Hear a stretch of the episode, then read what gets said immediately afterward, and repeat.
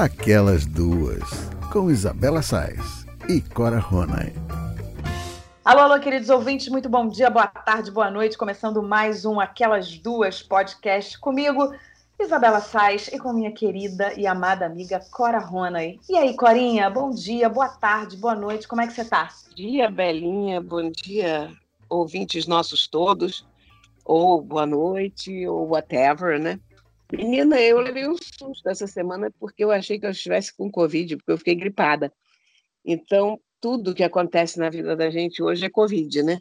Aí a gente fica, eu sei que a minha voz ainda não está 100%, então fica todo mundo avisado que esta voz horrorosa de taquara rachada que eu estou hoje é consequência dessa gripe que ainda não me deixou de todo, mas que não é Covid. Ainda é uma bem, né? gripe, né? É uma gripe normal, mas mas hoje a gente fica tão apavorado que a gente dá um espirro, a gente já acha que tem que fazer o exame imediatamente, né? É, não, e o constrangimento quando você está com vontade de espirrar assim no meio da rua, mesmo que você esteja de máscara, claro que a gente está de máscara, né, no meio da rua, mas quando você está com vontade de espirrar para dar um espirro, você não sabe onde é que você, o que que você faz, né? Bota lá o cotovelo e bota, bota a blusa, cobre o rosto com a blusa. Como é que você faz para espirrar em público? Antigamente era uma coisa tão corriqueira, né? Você espirrar em público ou dar uma tossidinha. Hoje você fica até constrangido, né? Que a pessoa já vai te olhar meio socorro, sai daqui de perto de mim. né? eu, eu fiquei tão depreocupada com essa gripe que eu nem fui fazer o exame porque eu estava tão detonada que eu mal parava em pé. Foi uma virose nesse grau, séria, sabe? Eu agora já estou melhor. E, e, claro, fiquei monitorando oxigênio. Agora, antigamente a gente se preocupava com febre, agora a gente se preocupa com oxigênio também, né? É, então, novos tempos oxímetro fica ao lado da cama, eu passo o dia inteiro pondo o dedo lá para ver como é que tá. É, não é mole não. Eu me lembro que desde o início da pandemia, quando a gente tinha um pequeno sintoma, acho que principalmente no início da pandemia, que estava todo mundo de cabelo em pé, né? E aí todo mundo muito preocupado. A gente tinha assim um sintoma que era um sintoma de mudança de tempo, porque a gente está tendo aqui, pelo menos aqui no Rio de Janeiro, a gente está tendo umas mudanças de, de temperatura radicais, né? A gente passou aí os últimos dias com calor de verão, né? Calor de 40 e tantos, é, com sensação térmica de sei lá quanto. Então, assim, a gente, quando muda a temperatura bruscamente, o natural é você ter uma, reni, uma, uma rinite, uma, né, um espirro, uma tosse, mas aí a gente já não atribui mais a rinite. Parece que a rinite acaba, não existe mais rinite, não existe mais uma tosse inocente, não existe mais um espirro inocente. Agora tudo a gente acha que é Covid e fica desesperado, né? E não eu me lembro que quando a, a pandemia. Nada inocente nesse momento, nada inocente. É, pois é, e eu me lembro que quando a, a, pandemia começou, que foi que a gente começou a quarentena, que foi abril, né? Quando começa ali, é, foi março, mas quando começa ali abril, maio, que já começa a temporada das doenças respiratórias, que é muito natural que esses sintomas apareçam, e os sintomas começavam a aparecer e ninguém achava mais que, que poderia ser uma simples gripe ou um simples resfriado. a gente está ficando muito louco, Corinha, isso é sinal dos tempos. Não, você imagina essa, essa mudança brusca de temperatura que a gente está? É uma coisa tão séria que matou peixinhos do meu aquário. Porque o aquário é muito... disso. Quando você tem uma mudança de temperatura dessas no aquário grande, não faz muita diferença, porque o, o aquário grande ele demora a esfriar, esquentar, enfim, você tem uma massa de água poderosa. Mas num aquário pequeno, como o meu, qualquer mudança mata os peixinhos, coitados. São muito suscetíveis à, à mudança de temperatura, muito. E morreram muitos, Cora? Aí morreram alguns adultos, e você vê como é curiosa essa coisa do, dos peixes, né? Porque morreram alguns adultos. Então, houve uma explosão de filhotes, porque não estavam mais aqui os adultos que comem os recém-nascidos. Uhum. Quer dizer, não morreram todos adultos, morreram alguns, mas morreram em quantidade suficiente para fazer, para deixar os filhotes sobreviverem em paz. Então o aquário está cheio de filhotes. Ah, tô com saudade desse aquário. É curioso isso, né? É, daqui a pouco, se todo mundo sobreviver aqui, eu vou ter que tirar mais um tanto de gente aqui para para ir para outro lugar, porque vai ficar super lotado, mas É curioso observar isso, né? É, ou então você vai é, realizar aquele desejo antigo de ter um outro aquário, ou então um aquário maior em casa, quem sabe? Não é o momento. Ah, não, eu cheguei à conclusão que eu não quero um aquário maior. Não é que eu não quero, eu não dou conta, sabe? Uhum. Com, essa, com essa coisa da quarentena, eu, eu me dei conta que eu não tenho competência para ter um aquário maior do que esse. Você se deu conta que você não dá conta. Eu não dou conta. Embora todo mundo me diga que ter um, armário, um aquário grande é mais simples de cuidar, eu não me sinto preparada para cuidar. Quer dizer, eu não me sinto preparada para cuidar de qualquer peixe mais complicado do que esses guppies que tem aqui. É, e também tá, já tá bom, né? A vida já tá com bastante emoção. Não Exatamente. precisa trazer mais emoção. Tá, é. Não é? tá certo, Corinha. Então, Vamos começar com as nossas pautas, porque tem muito assunto nesse podcast de hoje. E a gente começa falando sobre as pessoas que ainda estão cumprindo o isolamento social rigoroso em meio à flexibilização que ocorre em todo o país. Quase sete meses já se passaram desde que a quarentena foi decretada no Brasil. De lá para cá, as taxas de isolamento social despencaram, especialmente nos últimos meses. Mas a taxa de contágio permanece alta no país, 0,99.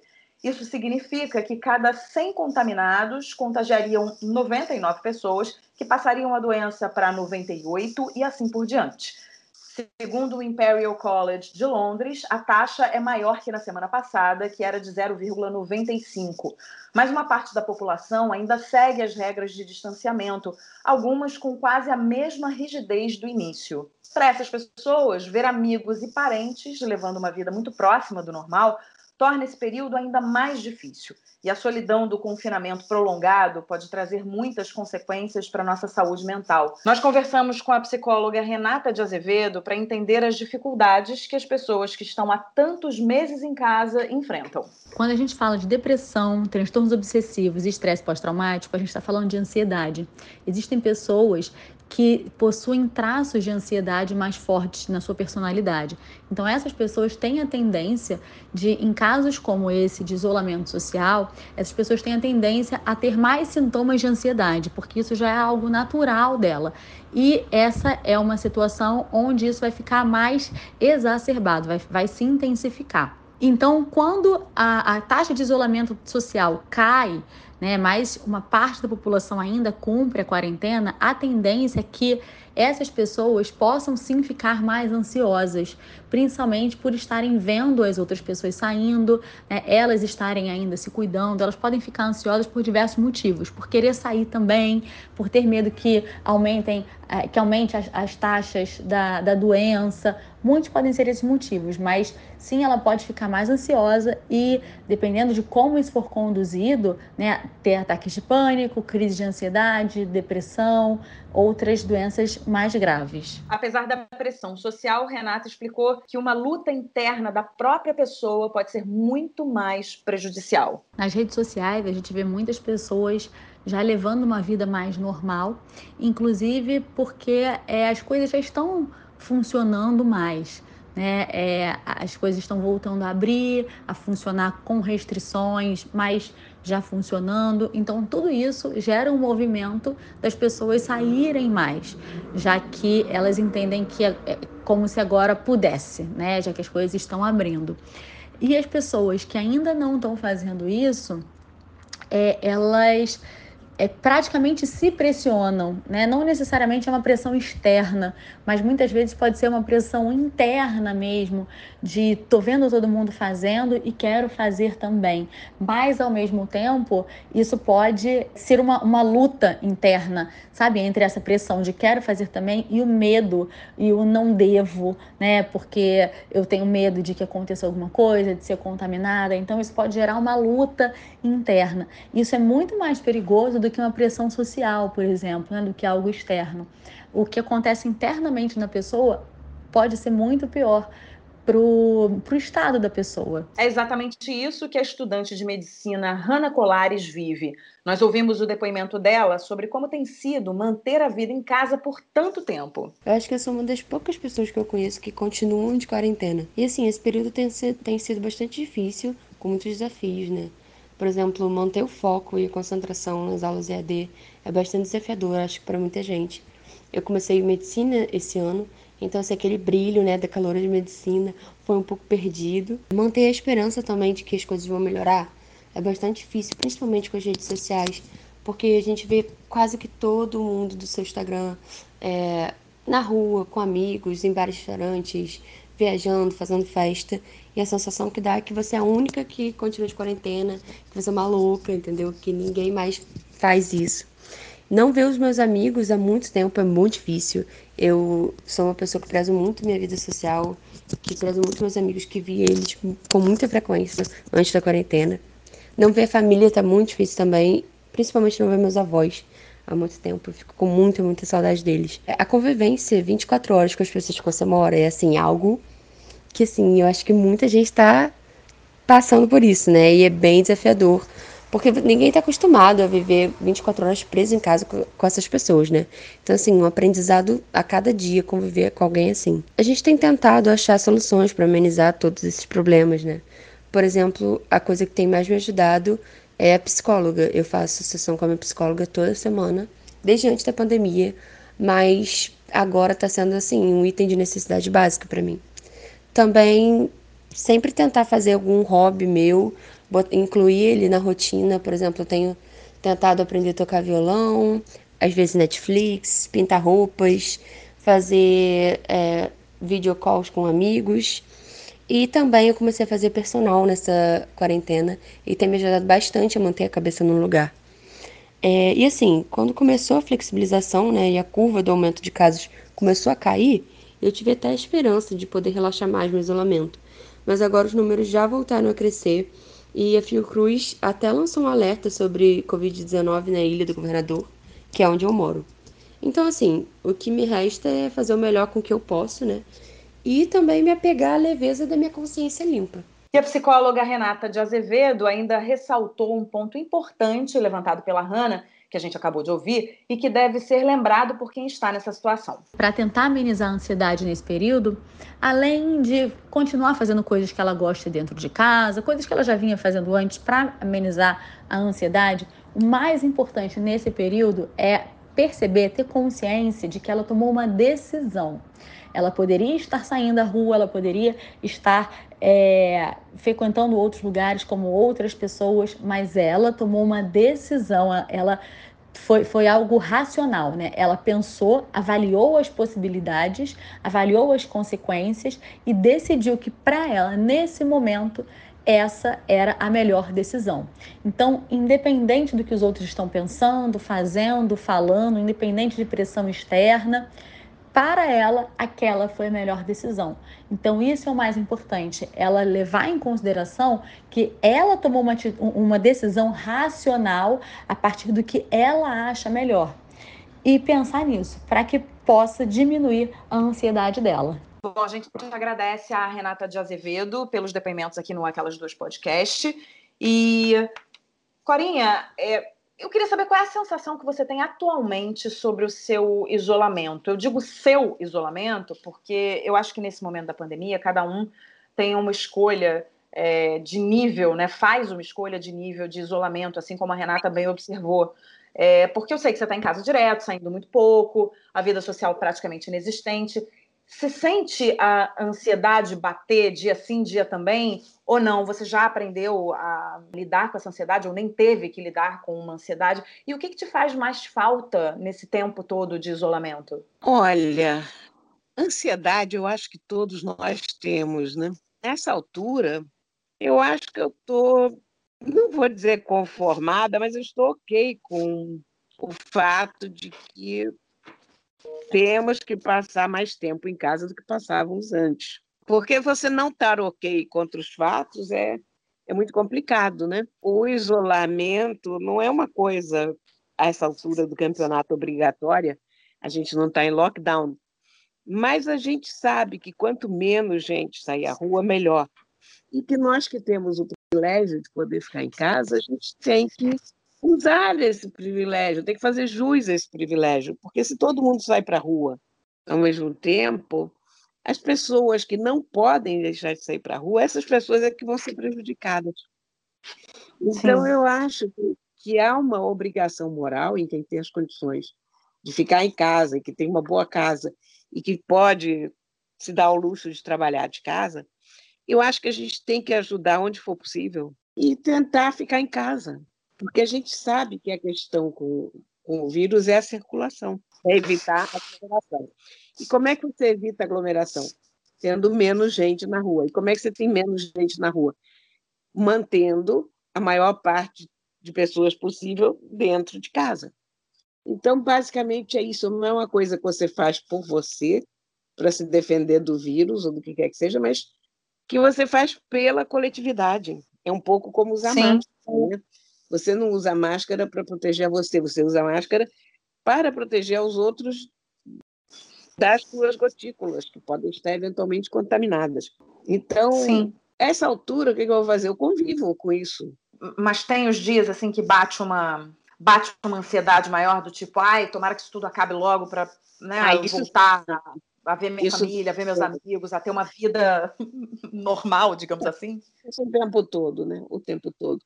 E agora tem aquela sensação de otário que a gente tem, né?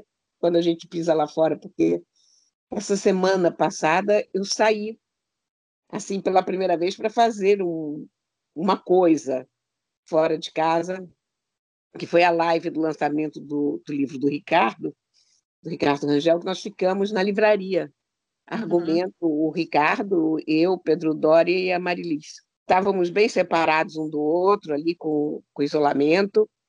Uh, a livraria fica lá na Dias Ferreira. E a gente fez uma live, a, a livraria estava fechada para nós. Estávamos nós, estavam os donos da livraria, Marquinhos e, e a Laura, o, o Gaspar Gasparinha, que é o cachorro mais lindo do mundo, e o da, da técnica que estava filmando a live.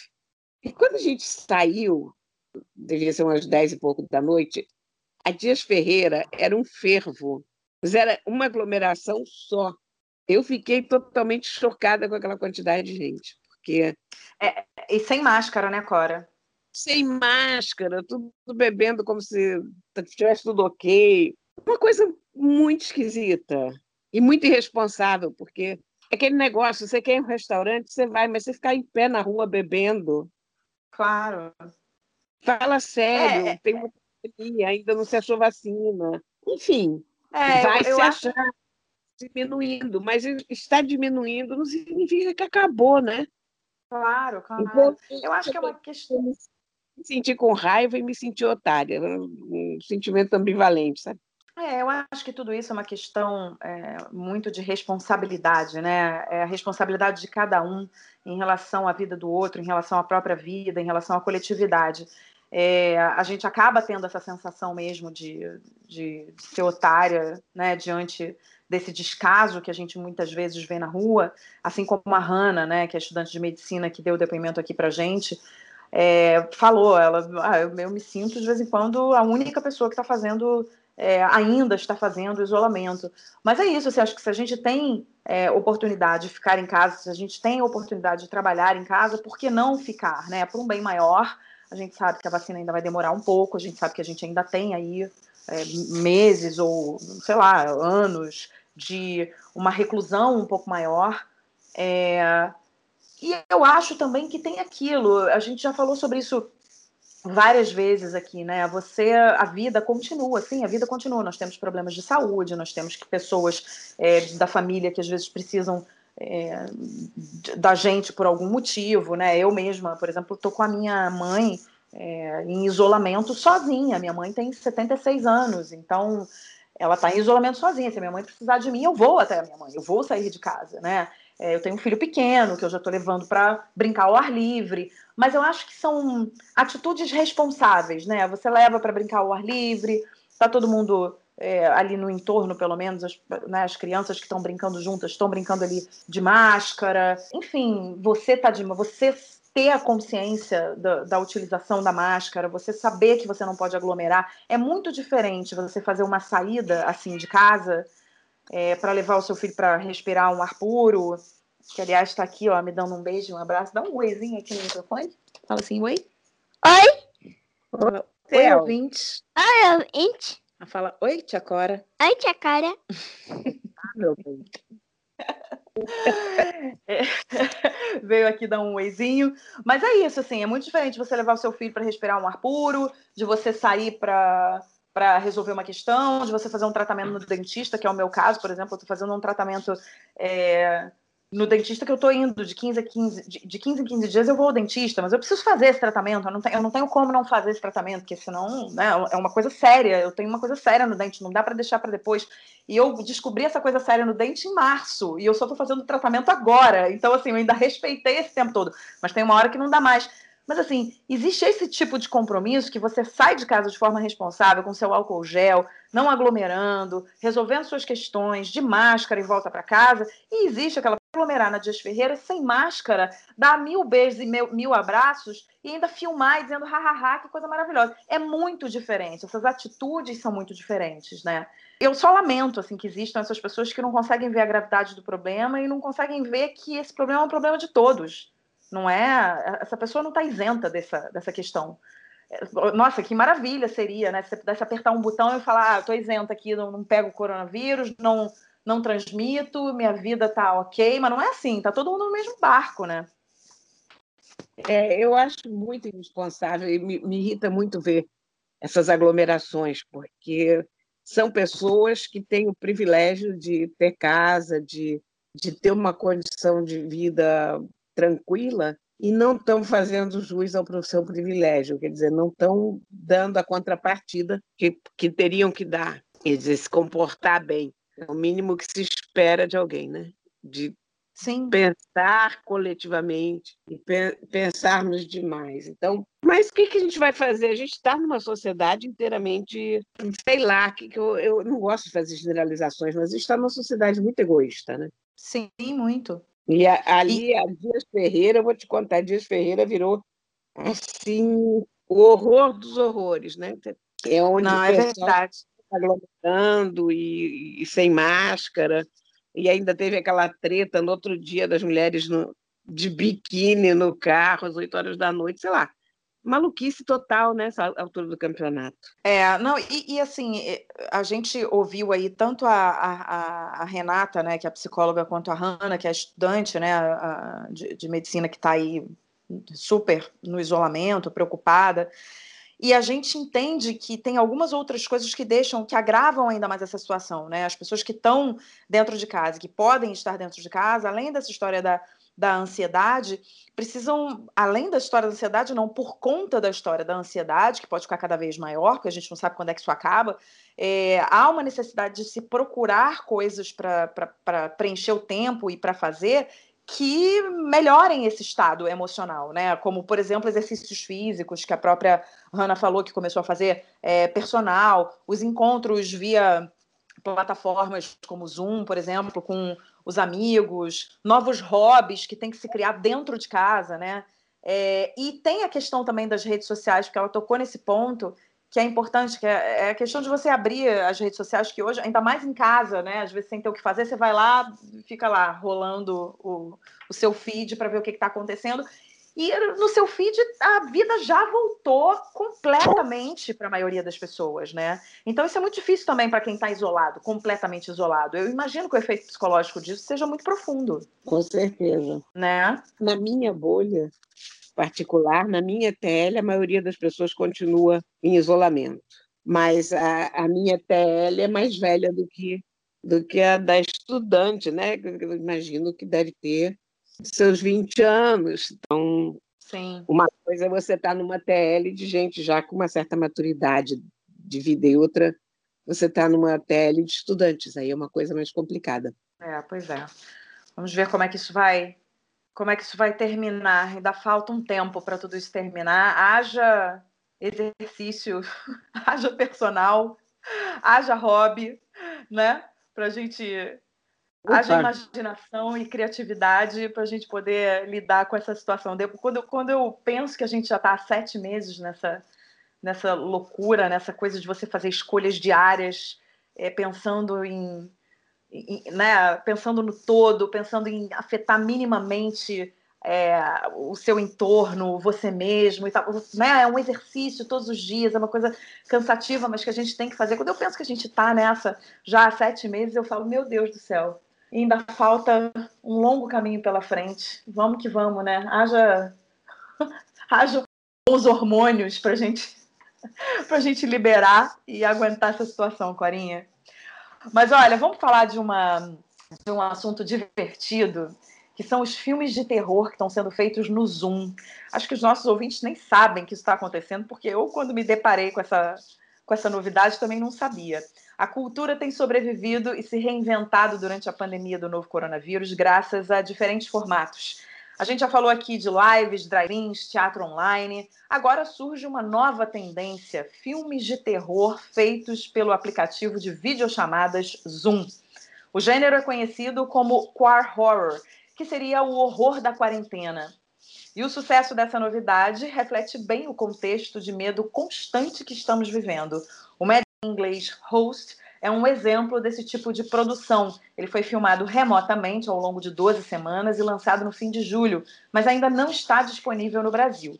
No filme, um grupo de amigos se reúne pelo Zoom numa sessão espírita. Já dá para imaginar o que, que acontece, né? Um demônio invade a reunião e ataca todo mundo. Essa nova forma de se fazer cinema expõe uma produção mais barata, feita com poucos recursos. A atriz Amy Acker, conhecida pela série Angel, o caça-vampiros, também escreveu e filmou em casa, só com o marido, o curta de terror Outside. O uso de alguns artifícios tecnológicos já era comum antes, em filmes passados na tela de um computador ou de uma câmera, como na saga Atividade Paranormal, por exemplo mas a ideia de filmar um curta ou longa-metragem nessas circunstâncias, durante a quarentena, é mesmo uma novidade dos novos tempos.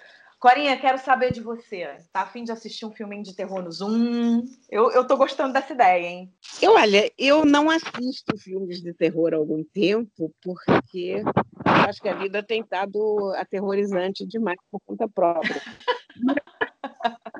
filme de terror por Zoom deve ter uma coisa engraçada que deve dar para gente assistir, né? Eu acho que deve ser um filme de comédia, na verdade. Tem um filme desse que é estrelado por gatos, eu soube. Porque, na verdade, filmes, o que, que são os filmes por Zoom?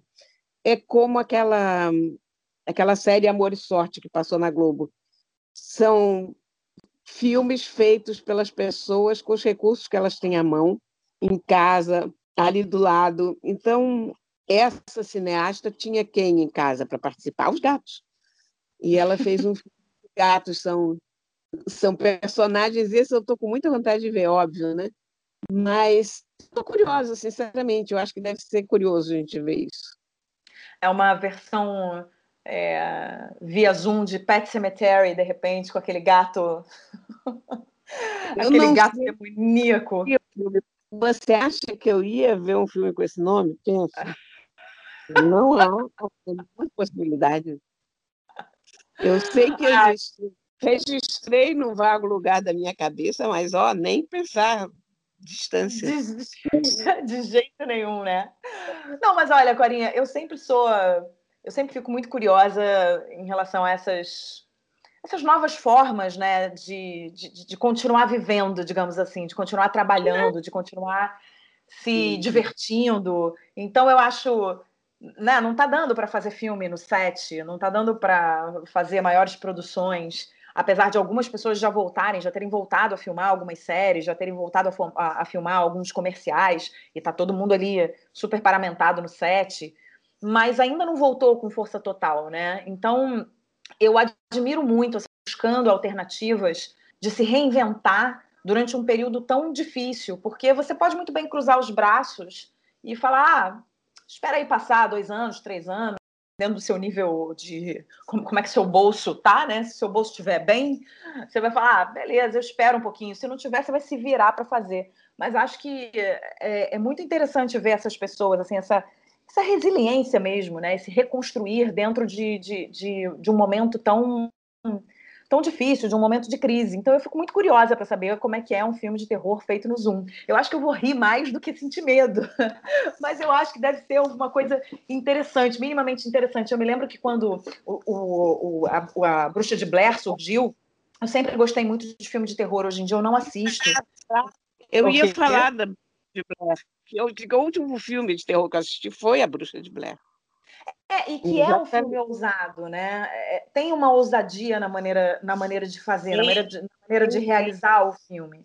Né? E eles foram muito felizes na, na maneira de divulgar, em como eles divulgaram, na campanha de marketing do filme. O filme ganhou uma, né, uma bilheteria jamais imaginada. Então, as pessoas foram atrás para entender como é que tinha sido feito, é verdade, não é, aconteceu, não aconteceu, ficou aquela coisa, aquela dúvida, né? Eles lançaram aquela dúvida de se aquilo era verdade, se não era.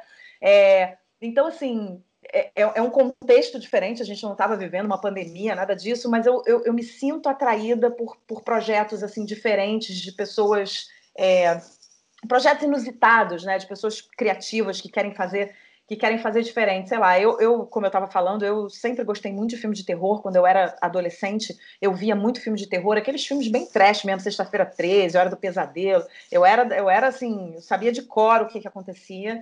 É, e depois passei a, ver, passei a ver filmes de terror com mais qualidade. E hoje em dia eu não assisto, eu não, eu não gosto. Assim, quando o filme é de terror, eu falo, ai, não, não quero. Acho que eu passei da fase do filme de terror. Mas eu me interesso pelo, pelo gênero é, para saber o que está acontecendo no gênero, né? O que, que, que as pessoas estão inventando dentro desse gênero. Eu agora quero ver um que está, sei lá, não sei se está na Apple, se está na Amazon, está em alguma plataforma dessas, que é um filme, se não me engano, é um filme sueco. É, que me indicaram, mas toda vez que eu vou lá e boto o trailer, eu falo, hum, acho que eu não quero ver isso, porque eu acho que a gente está numa fase, como você falou, a gente está numa fase que tem tanto terror na vida real que eu tô afim de ver coisas leves, eu tô afim de ver é, histórias bonitas, histórias que me inspiram, e aí o terror já não me diz tanto. Mas eu até que eu até que eu encararia um terror no Zoom, porque eu tô curiosa para saber como é que é isso. acho que vamos combinar da gente ver o dos gatos, Corinha. Vamos. Isso seria muito interessante. Aliás, você sabe que de um modo geral, eu estou curtindo muito acompanhar as novas formas de, de arte que têm acontecido com a pandemia. O, não era exatamente terror, mas teve uma série no Netflix, foi a primeira a sair, foi aquela feita em casa, você se lembra? Qual? Feito em casa. Eu, aliás, recomendo para todo mundo, isso está na Netflix ainda. Isso uhum. foi uma série de. Quer dizer, não sei se. Como é que a gente define ele, se era como um filme em episódios, ou. Mas tinha, tinha vários episódios feitos por grandes cineastas, pequenas histórias da pandemia, uhum. sabe?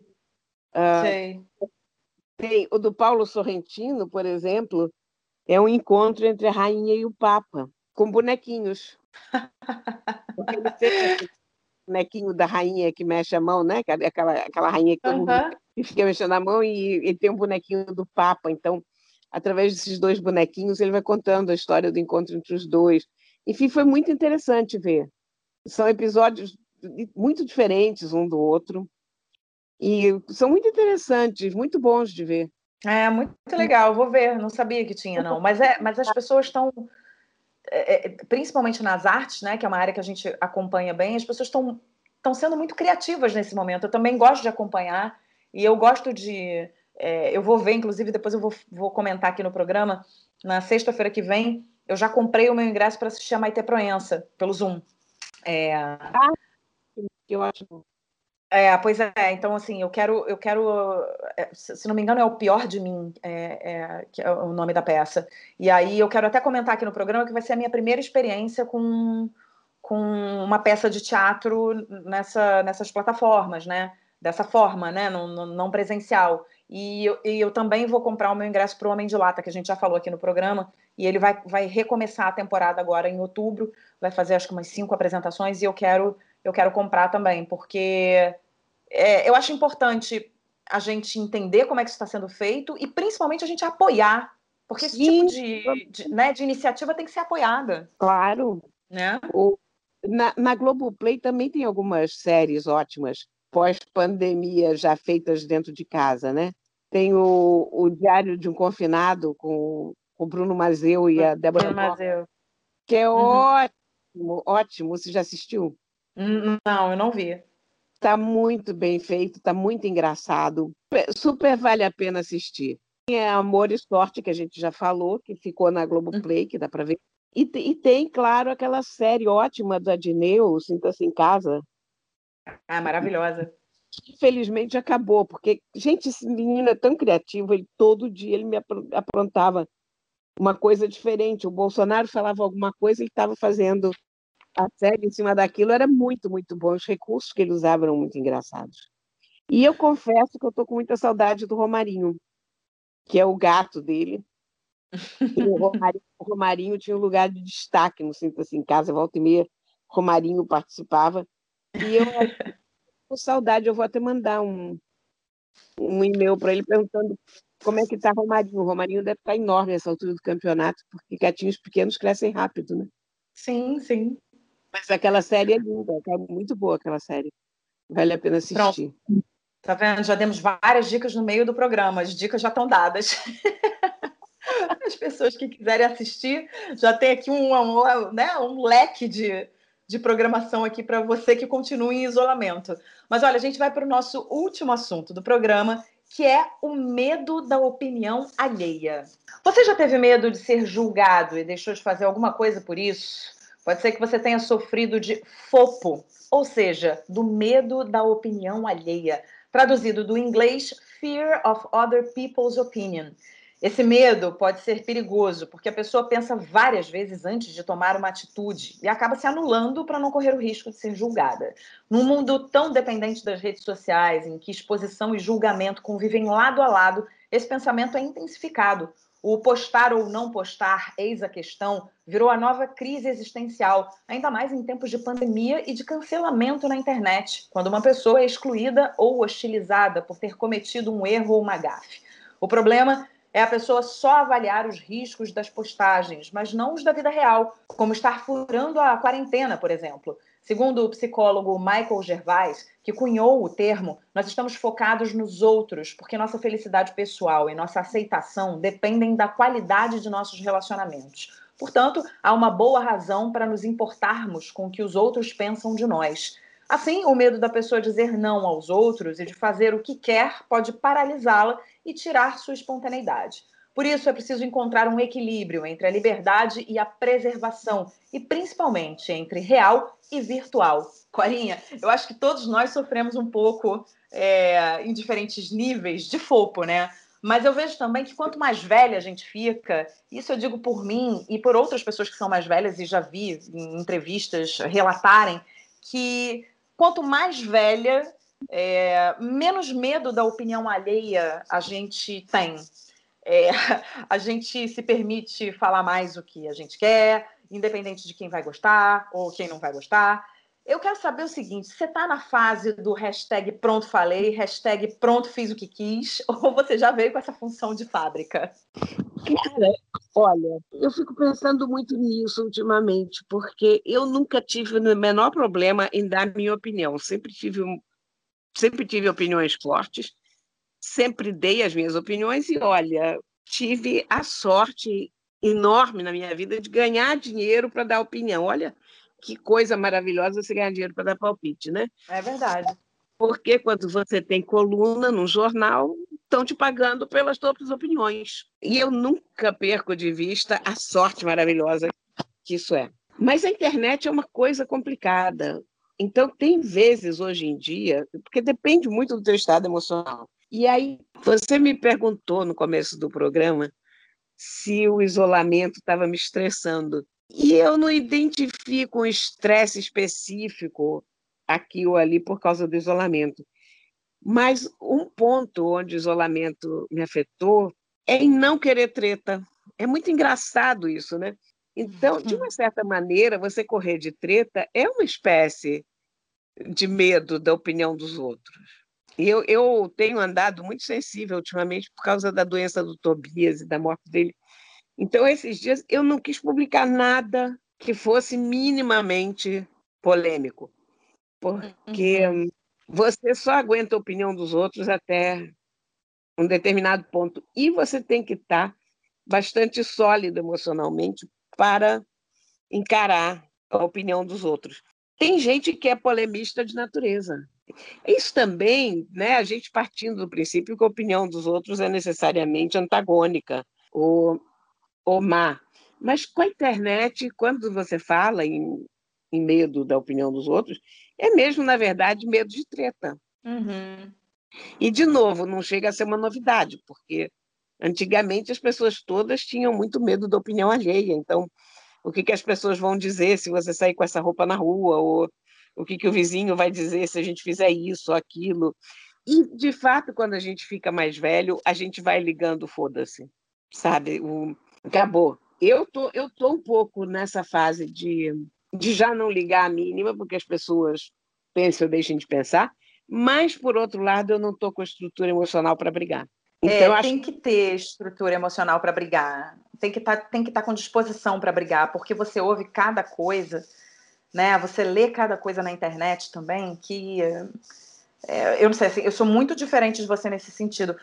Primeiro que eu não sou, eu não tenho uma rede social ali onde eu encontro as pessoas, onde eu tenho né, uma participação como você tem, por exemplo, no Facebook, que você já tem a sua rede de amigos, que você coloca ali questões que estão te afligindo, questões que deixam você feliz, triste, enfim, para discussão. Você bota mesmo, você joga ali é, coisas para discussão. Eu não faço isso, assim, eu tenho um perfil no Facebook que eu mal frequento e eu tenho meu perfil no Instagram que não é uma rede para isso, né? É uma rede que, é, é, que tem outro objetivo. É, mas assim, eu não tenho essa disposição, mesmo estando emocionalmente bem, eu não tenho essa disposição para ficar conversando e trocando ideia e muitas vezes tendo que ter tendo que saco mesmo para aguentar pessoas que vão vir, sabe, te, te xingar ou que vão vir. Não é, é ter uma opinião diferente da sua. A opinião diferente é muito bom, enriquece o diálogo, é maravilhoso. Mas que vão vir com, sabe, com milhões de pedras na mão e vão vir te agredir, que é uma coisa que acontece muito na, na internet. Eu não tenho o menor saco para isso. Então eu realmente me privo disso. A rede social não é um lugar onde eu vou ali colocar minhas opiniões, dizer, por exemplo, essa conversa que a gente tem aqui, que a gente emite a opinião o tempo todo, você emite a sua, eu, eu né, eu, eu emito a minha, a gente muitas vezes concorda, muitas vezes discorda, que é um papo ótimo, maravilhoso, e a gente está dando a nossa opinião. É um lugar onde eu me sinto confortável de dar, dar opinião. Eu também acho que tem lugares e lugares, tem pessoas e pessoas. É, às vezes a gente tem, tem um grupo de pessoas com as quais a gente tem muita intimidade e muita tranquilidade para colocar a nossa opinião verdadeira, e tem outras que nem tanto, para você se preservar, você sabe que esse é o tipo de pessoa que vai ficar em cima de você o tempo inteiro. Eu não sei, tem alguns, alguns grupos ali e, e alguns lugares onde eu prefiro não ficar emitindo muito a minha opinião, porque eu sei que eu vou ter trabalho, porque eu sei que eu vou ter chateação, então eu não tô afim, sabe? É, sei lá, eu me, eu me privo. Mas eu, eu, eu até, eu vou te dizer que brigar volta e meia me estimula. Eu não acho sempre uma coisa horrível, não. Eu, às vezes, adoro uma treta de internet. Vou lá, desconto em cima dos chatos, bloqueio meia dúzia, cutuco, enfim. Mas você tem que estar com uma disposição psicológica para isso, que ultimamente eu não estou. É. Esse, também esse, não tô, esse não. é o ponto. Quer dizer, agora, quando, quando quando eu tô, eu acho delicioso, sabe, às vezes. E quanto mais cretinas as, as opiniões, mais eu me divirto, porque eu vou lá. Olha, é, é, é difícil, mas realmente tem muito isso. A, a gente, a, o medo da opinião dos outros guia muito a gente de todas as formas, sempre, né? É, o que eu te falei, eu acho que todo mundo, em diferentes níveis, tem um pouco do, do receio da opinião alheia, pensa se vale a pena né, ir muito longe. É, enfim, eu acho que todo mundo tem um pouquinho. A maneira de lidar com isso é que é diferente. É porque, no fundo, nós somos animais sociais. A gente Sim, vive em queremos sociedade. aprovação, né? Exatamente, exatamente isso é muito melhor a gente ter aprovação do que reprovação, né? É ruim a pessoa chegar ali e falar, não, tá tudo errado, não concordo, não é assim. Então, a gente somos seres sociais e queremos aprovação, queremos ser aceitos, não queremos rejeição, né? A gente quer ser abraçado, apesar do momento que a gente não pode ser, mas a gente quer ser abraçado, né, por todos. É difícil, a gente nunca vai agradar todo mundo, mas eu acho que pelo menos eu vejo, assim, hoje eu dou minha opinião com muito mais facilidade do que eu dava 20 anos atrás. E eu acho que quando eu tiver 60, eu vou dar muito mais fácil ainda do que hoje em dia. E eu acho que quando eu tiver 80, 90, aí ninguém me segura. Eu vou falar o que eu quiser, eu vou ter um perfil no Instagram, no Facebook, vou dar treta com todo mundo, entendeu? Aí ninguém me segura, Corinha. Eu acho que está totalmente ligado, diretamente associado a, a maturidade mesmo, a dizer, ah, cara, não devo nada a ninguém, pô, tô aqui pagando meus impostos, tô, tô em dia com, com, com absolutamente tudo, tô usando máscara, tô respeitando, não aglomero, pô, vou, vou falar o que eu quero. não é? é? Exatamente isso. Mas você, eu acho que você, enfim, até por, por pelo seu trabalho, como você estava falando, por você ser uma colunista, o seu trabalho é, é, né, o seu trabalho é nada mais nada menos do que dar opinião. Acho que você já está muito mais à frente, assim. Acho que você então, quando você tiver 90 anos, aí vai. Não, cara, vai... Na, verdade, eu, eu, você vai se acostumando, né? Uh, quando você escreve em jornal, você não pode ter medo da opinião dos outros, porque senão você não escreve. E, claro. E é importante você ter opiniões, você, você, não vou dizer inusitadas necessariamente, porque não é isso, mas você ter ideias originais, pelo menos. E quando você se expressa, você, você quer queira, quer não, você vai dar uma parte das pessoas. Uhum. Então, é muito vasto, muito variado, e nem sempre, sei lá, até quando eu escrevo sobre gatos, que é uma coisa que você vai dizer aparentemente despida de qualquer polêmica, mas tem sempre gente para dizer que olha aí esse espaço todo do jornal sendo desperdiçado com gatos e tal. Então, não, não há nenhum assunto que fuja a polêmica. Não tem jeito. A pessoa põe, faz uma receita de pudim e vai ter gente para criticar a cauda ou a forma. O que, que você quer? É verdade, Corinha. Olha, chegou o fim o nosso programa, infelizmente, porque esse programa está muito divertido. Gente, mas já. Já, já passou muito rápido. E eu quero saber, tudo bem que a gente deu várias dicas no meio do programa, mas a gente também não pode acabar com a nossa tradição das dicas no fim do programa. Quero saber qual é a sua dica de hoje, Clarinha. Diz aí. Eu já falei do filme Professor Polvo. Não, eu falei do filme, no, é, sei lá, dois programas atrás, eu indiquei que eu adorei, e você viu, né, essa semana? Menina, é o melhor filme que eu vi esse ano. Ponto. Não é maravilhoso? É absolutamente sensacional. É uma história única. É a história de um, de um documentarista sul-africano que mergulha todos os dias durante um ano para visitar um povo fica amigo daquele povo, faz registros incríveis da vida desse povo, que aliás é uma polva. É.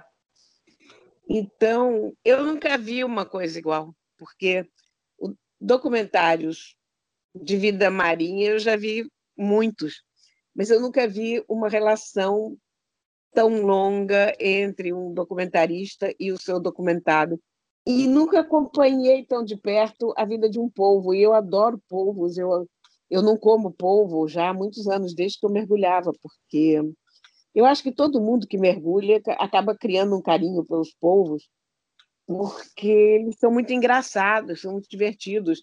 Mesmo quando você não lê o suficiente sobre eles para saber como eles são inteligentes e que criaturas incríveis que eles são, você você cria uma simpatia. Então eu desde desde os 40 anos, foi quando eu comecei a mergulhar, eu parei de comer polvo. E eu gosto muito de polvo. Devo dizer que, com tudo que eu respeito eles, eles são gostosos, mas. mas esse, esse, esse documentário é maravilhoso maravilhoso. Eu, ah, que bom que você gostou. Eu escrevi sobre ele essa semana. A minha coluna que sai amanhã no Globo é sobre esse filme.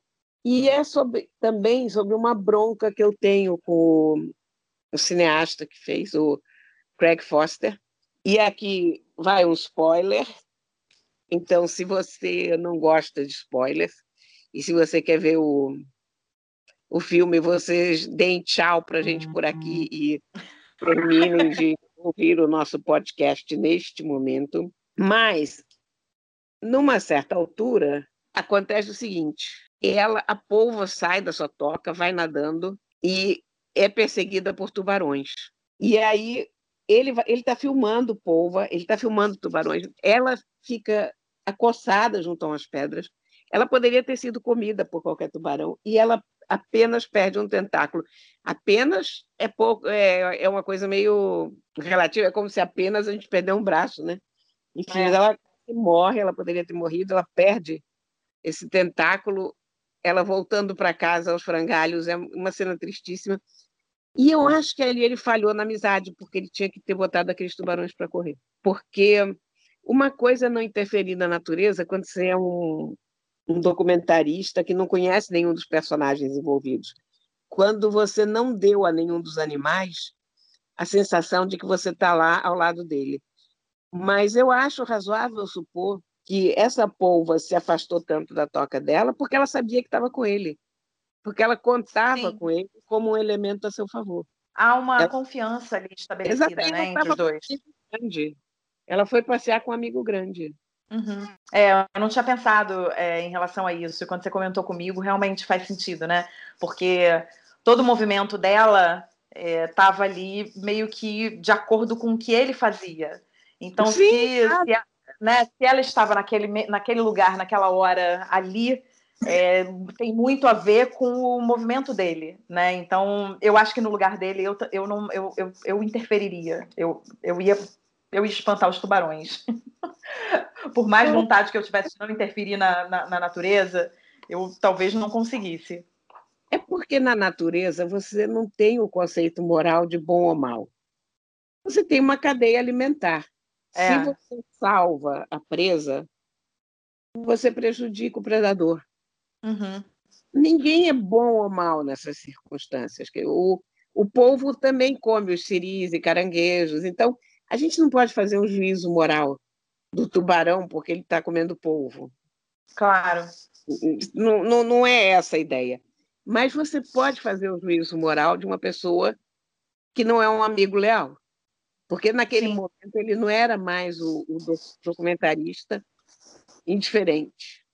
Ele é, tinha, é ele tinha interferido na natureza muito, porque a partir do momento que ele. Olha, simples, simples fato da gente mergulhar já é uma interferência na natureza, porque a gente já é um animal que não devia estar lá, ali. Isso não deixa de ser uma forma de interferência. Mas quando ele solicita a amizade daquele povo, quando ele cria aquela ligação, aí ele interferiu total. Então, ele errou. Pronto, é isso. A minha bronca é essa. Eu fiquei pensando muito nisso depois de ver o filme. Sim. Porque no, no, primeiro momento eu fiquei chocada, depois eu pensei, não, mas ele não pode interferir. E depois eu fiquei pensando em todas essas outras coisas, não, mas ele tinha interferido já desde o começo. A interferência já aconteceu, então ele não podia ser desleal. É, não, você falando agora, eu lembrei muito do Pequeno Príncipe, né? Você se torna responsável por aquilo que você cativa. É nada é. mais do que isso, né? Exatamente isso. Ai, Corinha, tá bom. Então, olha, eu vou dar duas dicas rápidas aqui. É, hoje a gente trocou. Hoje você falou de filme e eu vou falar de livro. É, eu, por indicação sua, eu comprei o livro da Helena Ferrante, o A Vida Mentirosa dos Adultos. Não comecei a ler ainda, porque eu comprei junto com esse, eu comprei um outro dela que se chama Dias de Abandono que eu estava curiosa para ler, já tinha tempo, que conta, conta a história. Eu não sei se você já leu esse livro dela. Conta a história de uma mulher que é abandonada de repente pelo marido. Então não. conta como é que essa mulher vai sobrevivendo aos poucos. É muito bem escrito e ele é mais fininho. Então eu resolvi começar pelo mais fininho para depois é, ler A Vida Mentirosa dos Adultos. Mas então, a minha dica é essa: é Dias de Abandono. A Cora já indicou A Vida Mentirosa, e eu vou indicar então Dias de Abandono, da Helena Ferrante. É muito interessante o livro e muito bem escrito, assim, é tipo um tapa na cara de tão bem escrito que é, sabe? Ela vai te atropelando com as palavras, você fala ah, socorro, mas é muito legal, muito legal. E uh, o segundo livro que eu quero dar de dica, na verdade, eu já dei tem muito tempo, porque eu li esse livro pela segunda vez agora, li num final de semana, porque também é muito rápido de ler, que é um livro chamado Criar Filhos no Século XXI, da Vera Iaconelli, que é uma psicanalista que eu adoro, que trata de parentalidade, é um dos assuntos favoritos dela, que ela escreve muito, ela é colunista da Folha de São Paulo, ela fala muito sobre parentalidade, sobre a relação entre pais e filhos, mães e filhos é, no século XXI, com todas essas modernidades e com tudo que está acontecendo. Então eu reli, eu resolvi reler, é um livro de cabeceira, assim, que você lê muito rapidamente, chama Criar Filhos no Século XXI. Já dei essa dica, mas tem muito tempo eu resolvi reforçar, que eu acho que quem é mãe, pai de filho pequeno e filhos adolescentes, acho que vale a pena ler tudo que a Vera é, escreve. E ela tem um instituto também lá em São Paulo que se chama Instituto Gerar, que vale super a pena entrar no site, porque tem muita, tem muito debate, muito workshop. Ela está fazendo, oferecendo alguns cursos nessa área de parentalidade. É, via Zoom, então vale muito a pena, muito, para as pessoas que têm interesse nesse assunto. E para você, meu querido ouvinte, minha querida ouvinte, que quiser falar com a gente, fique à vontade. Vai lá no Instagram, no arroba aquelas duas podcasts. Você pode também mandar um e-mail, aquela coisa antiga que ninguém mais faz, mas a gente insiste aqui no nosso e-mail, que é o aquelas duas podcasts, arroba gmail.com. Também pode ir na nossa playlist lá no Spotify, ouvir músicas maravilhosas.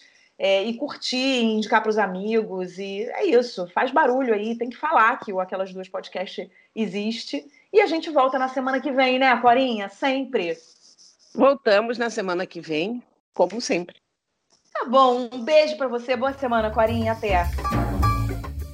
Aquelas duas, com Isabela Sais e Cora Ronay.